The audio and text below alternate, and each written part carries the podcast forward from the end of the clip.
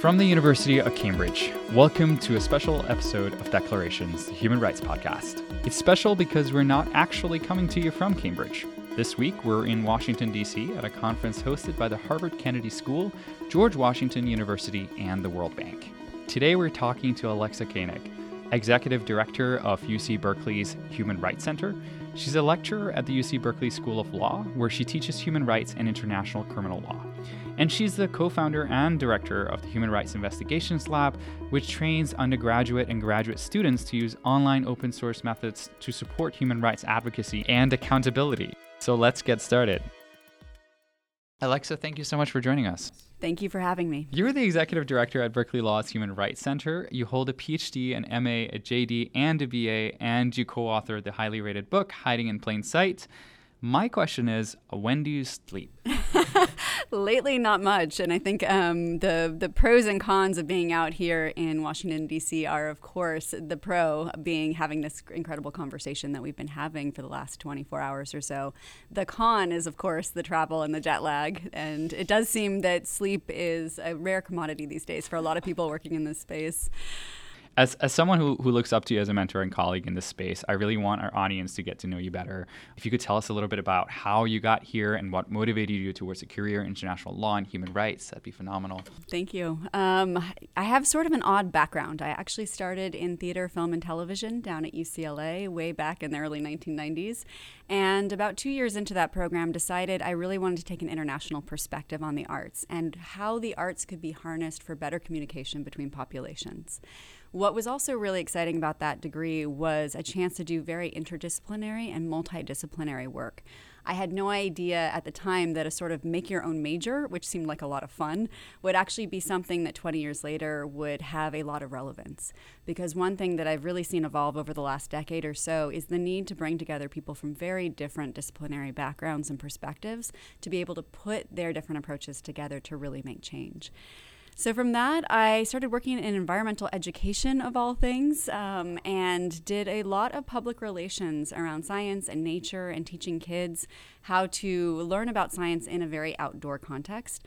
I also did a lot of training of teachers about if they were working in very barren schoolyards, how do you create really engaging early science programs with just a concrete playground? Um, from that, I ended up working on public relations for Native American tribal governments throughout the state of California. So at one point, I was working directly or indirectly with about 70 different tribes. For me, that was really my entree into the human rights space, and it was certainly a very domestically oriented one. A big piece for me as a Native Californian was realizing there were more than 107 tribal governments in the state of California um, many of whom had only recently received electricity or running water. And this was back in 1998 when I began working with them. And there was this one day when I there was a big story that was breaking across the state, and it was that a tribe in northern San Diego County had just gotten electricity for the first time. And I remember going out there to meet with the tribal representative because ABC, NBC, all the big stations were going to be descending in a few minutes, and I wanted to kind of prep her for the interview and hear what story she wanted to communicate. And the first question I asked her was So, what does this mean for your tribe? And she took me down this path and she showed me this sort of burnt out old trailer. And she said, Growing up here, we never had electricity, obviously, for light or heat. And one night, my grandmother, this was her home, was sitting in the trailer and she had a kerosene lamp, and the wind came roaring through the windows and knocked over the lamp. And unfortunately, because we didn't have fire service or anything like that, my grandmother unfortunately died that night. And so, what this means is that my kids are going to have electricity to be able to do their homework, and we're going to be able to have an infrastructure that can really support um, living and making something out of this community. And so I think that for me to know that so many people had grown up so deprived in my own backyard and I hadn't realized the conditions in which people were living was a big eye opener.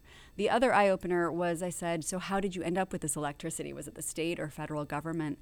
And she turned to me and said, No, actually, it's a tribe that got a casino down in southern San Diego and they actually provided the resources for tribes like ours that didn't have that opportunity.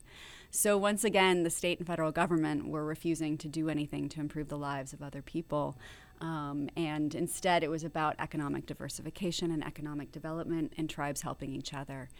So, long story short, I began working in politics um, through this public relations lens, trying to communicate some of the stories that were native to California in, in very tangible ways to surrounding communities that knew very little about those stories. Um, I decided eventually, after two years of working in politics, that uh, one of the ways I could potentially help with the situation was to go get a law degree. The last day of the camp, the political campaign that I'd been working on, the campaign manager turned to me and said, "Alexa, you're five feet tall, you're blonde, you're female, you're young," because I was quite young at the time. And she said, "The only way you're ever going to get the California State Legislature to listen to you is to go get every ba- big fat degree you can possibly get and make them listen." So I enrolled in night school for law school, um, and after about a year of doing the night program, realized it'd be a lot more fun to get out in three years instead of four. So I went to the Czech Republic to get do part of my law degree and catch up. Um, during my time in law, right after I came back from the Czech Republic, 9/11 happened. And that again was sort of a wake up call and another introduction to human rights work and human rights work from a domestic lens. I became very concerned while taking constitutional law, civil procedure, at some of what we were seeing with the treatment of Muslim populations and communities throughout the country. I was also very disturbed by some of what I was reading about trying to link Iraq and Saddam Hussein to the events of 9 11, which we, of course, know that, that there was no connection. But these narratives were playing out in the major media, and it was playing out even from the White House. And so to see the ways in which politics and um, publications could really be perverted in terms of the stories that they were telling to really mobilize hate against particular communities was deeply disturbing. So I ended up teaching law for a few years and once again became very frustrated at the limitations of law on its own to do what it was claiming to do. It's, it's, we have these very progressive laws that claim to defend populations, but that trickle down often never happens between law in its most idealistic form. So things like constitutional protections, one of the things we were beginning, of course, to hear about was the abuse of detainees in Iraq and in Afghanistan and, of course, in Guantanamo. Um, we have these really progressive legal systems that are supposed to protect people from abuse by states, and yet at the same time, we were seeing this disjunct. So I decided to enroll in a PhD program at UC Berkeley. I'm very lucky I got in because it was the only place I applied. Um, so I'm not quite sure how I scored on that one, but I got into their jurisprudence and social policy program. It's very much about taking different disciplines and using those methods to study why there's this gap between law at its most aspirational and how it plays out in practice. So I had a choice of discipline. I um, it's basically a law and policy program. I started in economics, then went to political science, and then landed on sociology as sort of my methodological toolkit of choice. Sure. So like through that mm-hmm. incredibly windy road from politics yes. and the arts to Native American yeah. PR and Iraq War narratives. Like, mm-hmm. what do you draw on nowadays in your work from mm-hmm. those very interdisciplinary perspectives? I think there are definitely several themes that emerge from a, a background that made zero sense to me eh, back in you know 2008 when I was starting as a PhD student. Um, one, I think, was a deep commitment to education and trying to help figure how you motivate people to change behavior. Another piece was definitely seeing law as a tool for change, but wanting to, to figure out how we improve the process of law so it's really responsive to everyday life. Um, media was a big part of it. I think starting in film and having studied film and communications and theater, um, how these different narratives played out in media was really concerning and interesting. I actually applied to go to the journalism school at Berkeley, and unfortunately, that I didn't get into. Um, but journalism has always captivated me, I think, because of that background in communications. One project that I started back in 2008, right around the time I was starting the PhD program, was something called the Witness to Guantanamo Project. The lead researcher on that at the University of San Francisco was Peter Jan Honigsberg. And the project was set up to basically do filmed interviews of detainees as they left Guantanamo Bay to hear about their experiences in detention. And it eventually spread to also include in, taped interviews with people who'd been guards, with people who'd been lawyers, to really capture the whole story of Guantanamo. Um, the purpose behind it was really twofold. One, to let people know what was going on, because at the time there was very little reporting, at least in the mainstream media. And the second was to potentially build a record for legal accountability. So, could we capture the stories of these individuals now? So, if there was ever going to be some kind of legal process for torture or for some of the other um, allegations that were coming out from Guantanamo and elsewhere, that we would have some kind of record to fall back on. So when I was at doing the PhD program, um, there was actually one day where a couple friends of mine were supposed to be working for the Human Rights Center. And they were supposed to work on a Guantanamo project, and they came running over to me because they last minute had to pull out of the project. And they said, Alexa, we know you've been doing war on terror stuff. Any chance you'd want this job? Um, I was at a dinner party. I happened to be there with the head of the Human Rights Law Clinic, Laurel Fletcher. Sat down with her, submitted my resume at like midnight that night, and found out early the next morning that I had the job. So I began working at UC Berkeley with researchers there, Eric Stover and Laurel Fletcher, on their research into the stories of detainees. And so I was doing these two Guantanamo projects back to back. That's incredible. Yeah. It was a fascinating project. I think to um, it's very humbling to hear the stories of people at their most vulnerable. But what really came across in a lot of these stories was how critical it is to hold on to hope. And I think that was a common theme is that people found strength in very different places, but they all found it. I think it was sometimes after they were released, which we normally see as sort of the happy ending of a story, actually is the beginning of some of the hardest aspects of detention. Even though you're no longer locked up, I think when you realize how few prospects you have afterwards and how much the stigma of having been a detainee can haunt you in any community that you return to or that you're sent to, um, that's when the lack of hope, I think, really becomes most daunting. Right. So, how did they respond to being interviewed? Did that give them hope that their story was being heard? I think it was mixed, and mixed in a couple of ways that are really important. One narrative that came across were people saying, you know, there's a lot of people coming from the West and the North who are asking for our stories, and now they're writing books and they're making money off of this, and they're really benefiting from the research. But what's really being done to help the people who you're talking to? And for me, as a young researcher at the time, or someone who was a researcher in training, I think that was a really important lesson to learn that to be entrusted with the stories of people that are extraordinarily sensitive, we have an ethical obligation to, to really understand what individuals want done with that stories and to help use the privileges that we have to help make sure that happens. Absolutely. I think one of the sort of similar experiences that I often draw on when, when we're talking about hope and when we're talking about sort of, you know, what is the appropriate thing to do in these contexts when dealing with vulnerable populations is is a short time that I spent as a translator in uh, Calais refugee camp. And when folks who don't speak the language of refugees are approached by them, they're smiling and they're saying, How are you? But when you speak their, their own language, they'll tell you, What are you doing here? Why don't you go home and, and put pressure on your government and your local councils?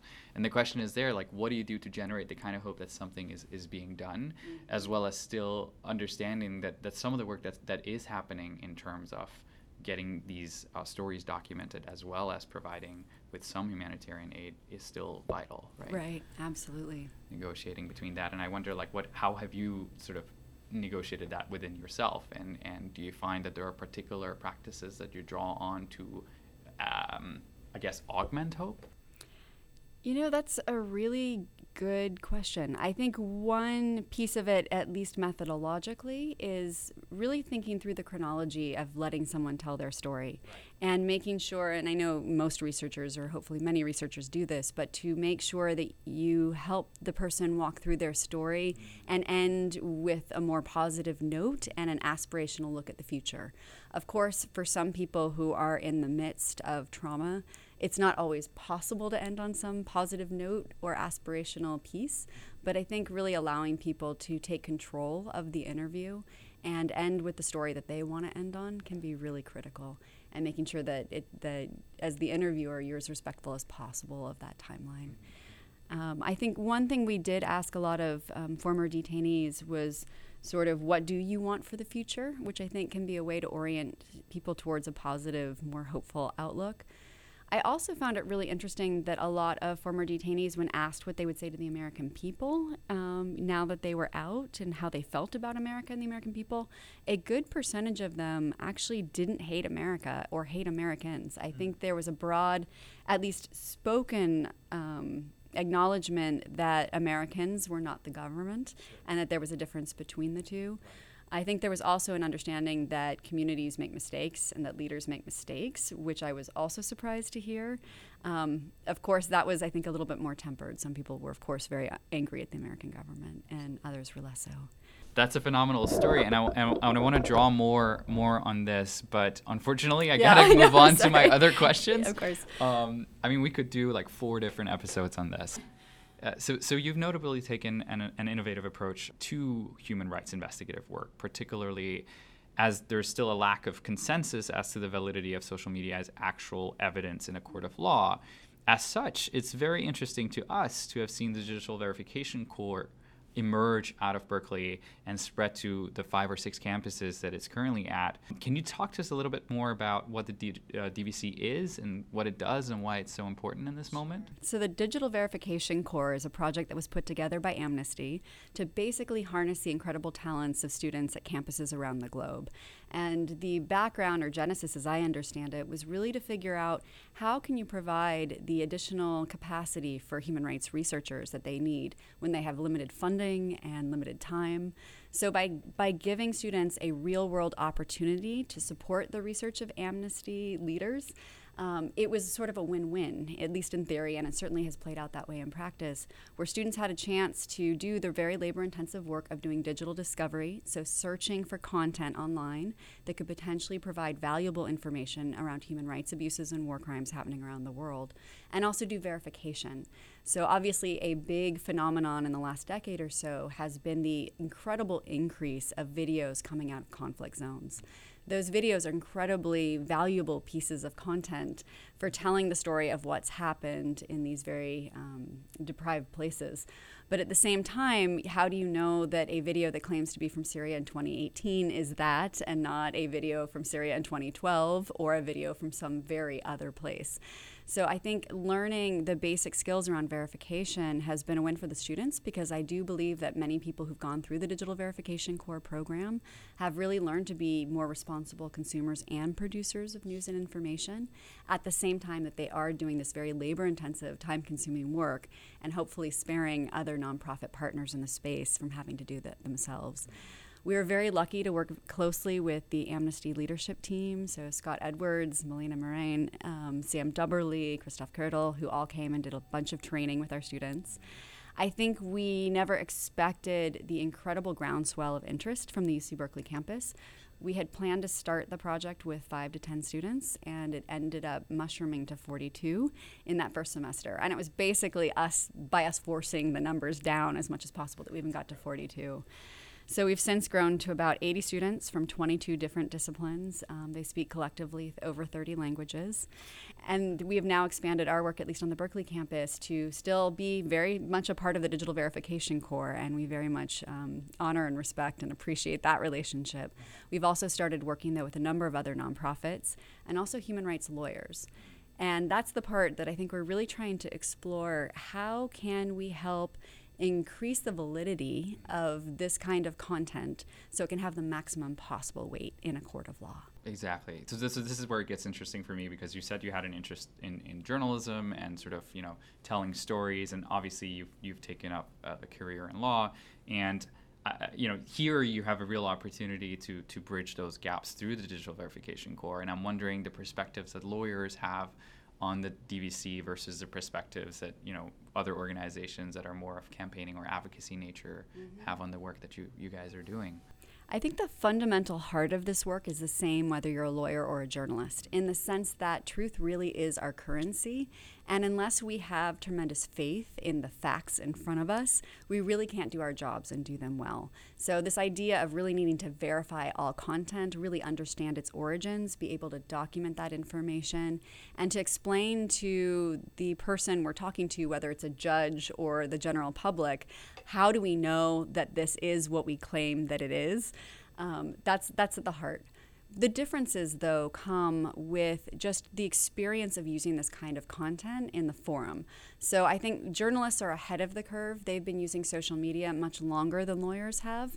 If you look at certainly the pioneering work of groups like Storyful back in, you know, from 2010 on, and the ways that they were combing social media very early on and detecting breaking news well before some of the major media outlets, you know, I, I think that they've gotten a certain degree of utility out of it and a certain comfort with this idea of verification. In the legal space, you know, we are so oriented around getting three kinds of information. We need physical evidence, we need testimonial evidence, so the stories of witnesses and survivors, and then um, we need the documentary evidence, which has traditionally been things like faxes and you know contracts. Now that documentary evidence has expanded out to include things like emails and videos and photographs. One of the ways we started realizing, at least at the Human Rights Center, that there was a huge need to further explore how this information could be harnessed for legal purposes was in our work with the International Criminal Court. So, back in 2012, we were noticing that a few very high profile cases were falling apart at very early stages of prosecution. And the fundamental question we began asking was why, when so many people out there know what happened? And we sent a PhD student in history to the court. She spent a summer there and she went through all the court filings. And what she found was that the court was over relying on two things NGO reports, which the judges were saying, look, this isn't evidence. This is basically research that's been done by some other actor. You right. need to redo this yourself. Mm-hmm. And two, you're over relying on witness testimony.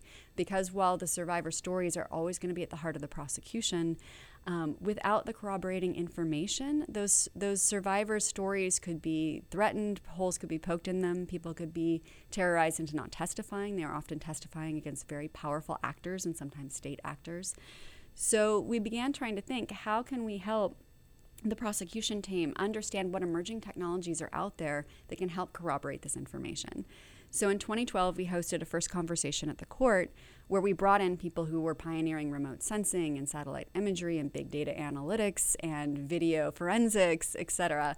And it was sort of the early days of thinking about how can these new technologies come into the courtroom, at least for international criminal legal purposes. And in the beginning, there was just the, some of the investigators and some of the prosecution team in the room. And by the end of that workshop, it was standing room only because so many people were intrigued by the potential of these technologies to really have impact. So after that first workshop, we then were told by the Office of the Prosecutor that they were very interested in better understanding how digital technology in particular could be harnessed. And that's when we began further working with a lot of the great nonprofits out there like Witness and Videre and Institute for Gender Justice that were really figuring out how do we use these new video capabilities on smartphones or tiny little lightweight cameras that can be carried around to capture what's going on in the ground in areas that are very difficult to access. So we began trying to bridge those two worlds where there was such great training going on and new tools being developed. But what we were hearing from the legal actors was we're getting too much content. We can't possibly go through it all. And then the second problem is we're getting the wrong content. We're getting pictures of the bodies on the ground where the bomb exploded the building, but we, we have plenty of crime based evidence. Sure. What we need is, are two things. We need lead evidence that will get us to more witnesses, and we need linkage evidence that will tie the body on the ground or the bombed out building to the highest level person who was involved in this process, not the trigger puller and not the actual person who may have launched the weapon, but we need to get the general or the president of the country. Mm-hmm. So, beginning to think through how can you do that with film and video and other imagery um, became a big challenge. And you've really seen leaders emerge in the space to think through and pioneer how to train people to capture that kind of content. Well, what does that evidence look like? Is it just a stack of videos and tweets, or how do you go through it? I think that's something we're all figuring out right now. So, one of the really exciting time things about being a lawyer in the space at this moment is it's sort of a wild west. I think there's a knowledge that there's a lot of methods that can be used to harness digital content, whether you're combing Twitter or Facebook or YouTube, but there's still really big questions about how do you adequately preserve this content? How do you make sure that you maintain some form of chain of custody or at least have transparency around how you captured the information? So that if this goes into a court of law, you're going to need to have an expert witness who can come in and say, here's how I got this, here's how I know it's authentic, here's what we did to test that. Um, and without that, we're just not going to be as strong in terms of legal practice. One of the things we did recently was host a workshop in Italy, and it was really our fourth in the series of working with the International Criminal Court and a lot of NGOs to say, all right, what needs to happen next to give this content greater weight and to really help mature open source investigations, open source information collection, so this pulling together of content from social media, et cetera, to make sure that it follows some kind of legal framework. We've been thinking about it a lot as how DNA analysis got introduced into courtrooms back in the 80s and 90s. It was their DNA um, analysis was out there as a methodological practice, but how you could use it for actually getting accountability for criminal acts was sort of a bridge that had to happen. So we're really seeing this as a similar process of trying to bring some basic standards to the space so we can say this is a good investigation or this is one we just can't rely on.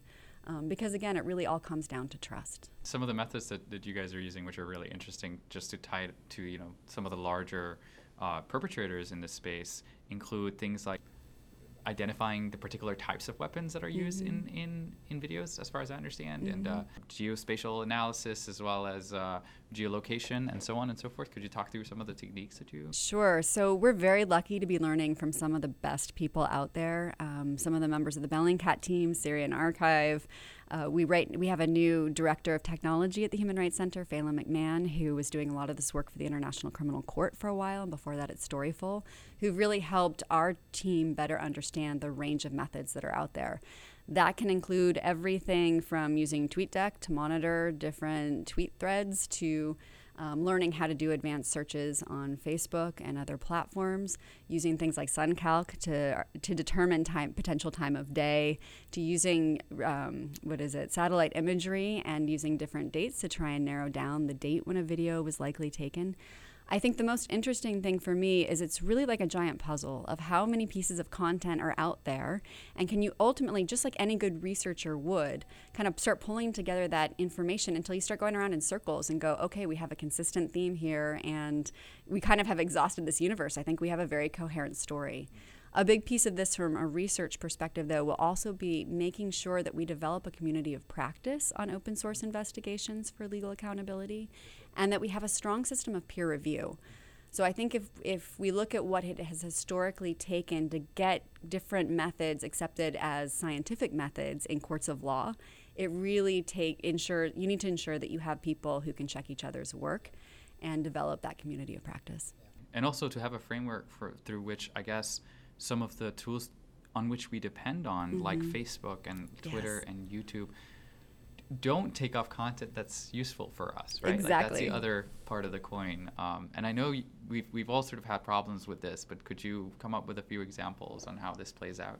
in terms of the takedowns yeah. or in terms of so there have been a few different things that have happened one is of course that youtube as we all know have has begun to shut down different channels when they have found that certain channels are violating their terms of service or their community guidelines. And now, with the automation of that practice, it seems that it's happening at a scale that we just hadn't seen before this past summer. And so, one of the challenges is now really communicating with these tech platforms. Here are some competing considerations and issues going on in the space that we want you to be thinking about one of the things really driving this sort of spike in takedowns has been the concern of a number of governments around terrorism. And so the idea is that there's tremendous pressure right now on Facebook, YouTube, et cetera, to take down content that may be terrorism related. And of course, there are these huge fines that have now been put out there in Europe, in several European countries, that if YouTube doesn't take down that content, say within an hour, then they can have you know five, fifty million dollar fines depending on context. So one of the things that I'm hoping as a global community of practice can be talking about is how do we begin to help these tech companies better understand and the governments better understand the competing interests between privacy um, access to information so we can get accountability and stop some of these crimes from being perpetrated and um, kind of freedom of expression issues. And I see those as three huge social interest areas that are very much competing with each other right now. And I think the anti-terrorism um, narrative is winning, and possibly with good reason. But we we need to understand when the other two should be prioritized also. Yeah, drawing on platform accountability, uh, Matt has told me that you're working on an article that talks about the human rights implications of the hashtag delete Facebook movement. Um, so, in the aftermath of Cambridge Analytica, no relation, and allegations that Facebook's improperly handled user data, it's understandable that people have increasingly become sort of anti Facebook. At the same time, though, some communities really depend on Facebook and platforms like it in ways that aren't necessarily replaceable, or at least not easily. So, is going full anti Facebook a futile attempt? and is it potentially damaging to marginal communities? I think we need to have more conversations about this, honestly. I've been surprised that there hasn't been more of a consideration of what's happened in the Cambridge Analytica case from a human rights perspective. So I think the privacy conversation has dominated. And from a privacy perspective, I think a lot of people are seeing this as a chance to say to Facebook, okay, if you're not going to protect privacy or at least have basic respect in place, then we, um, we're going to leave. And the way I began to think about it was almost around what are the responsibilities of corporations to individuals who are within their territorial borders. And I began to see a lot of analogies very much like states. So, for example, our entire human rights framework is set up to hold states accountable for and responsible to the people within their territories. Corporations are technically outside that framework. However, if we think about how much our lives have changed, our practices of communication, our practices of commerce over the last 20, 30 or so years, you begin to see this shift in the ways that we organize ourselves, where the nation state has been such a dominant way of us thinking about legal responsibility and social responsibility that countries are basically sovereign within their physical borders. Um, but we've now also moved into digital space, and I wonder if there's not an analogy that's a helpful one to think about the major tech companies in particular being basically like sovereign governments in a particular area they have community service, you know, community guidelines, but those are really about how do people who come into their territories behave. And it kind of reminds me of the Wild West when you're populating new territories. You have to begin to have some form of regulation, and it's usually around citizens or other people coming into the space.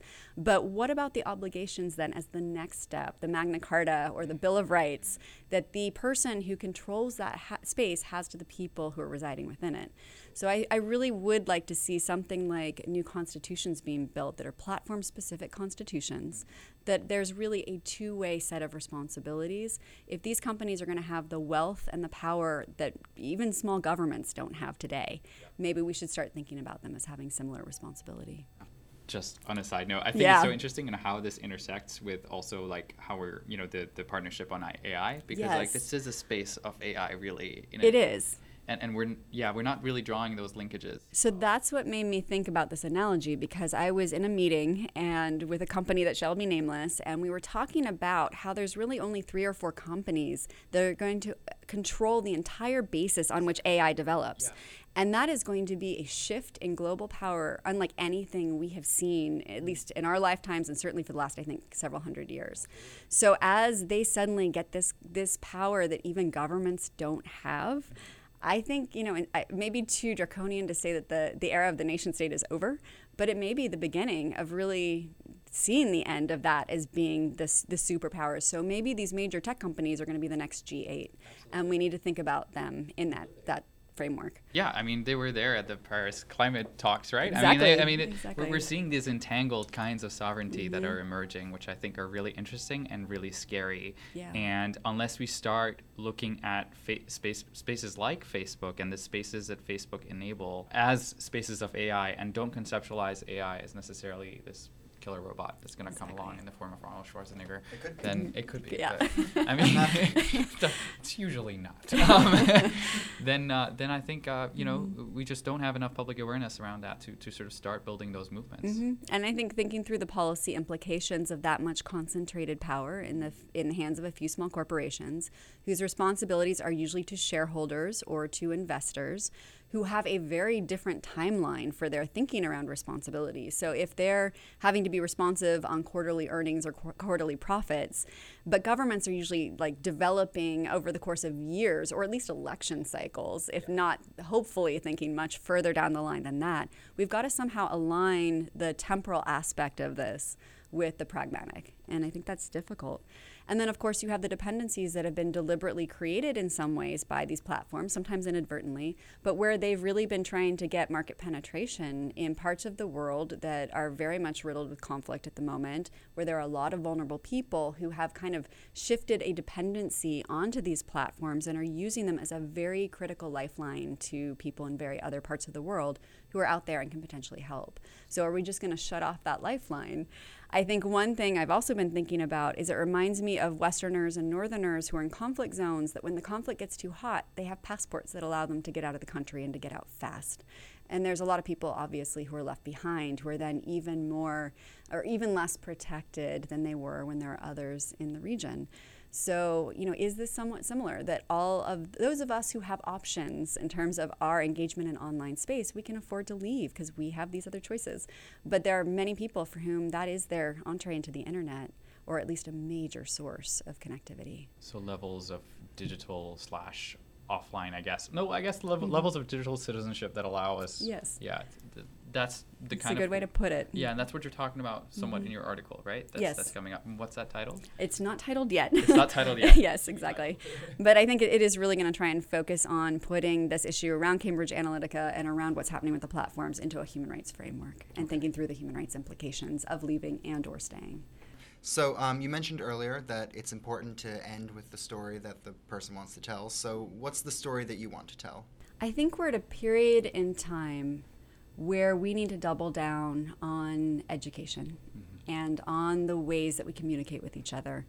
I think that unless we really train this next generation in how to fact check information, how to be responsible consumers and producers of news, we are going to be in really deep trouble because there are going to be very powerful voices and interests that control the dialogue. Mm-hmm. And I think we're already seeing with the Parkland students, et cetera, we're seeing that there's a very powerful set of individuals coming up mm. who really do understand how to harness social media, but we've got to keep that momentum going. Mm.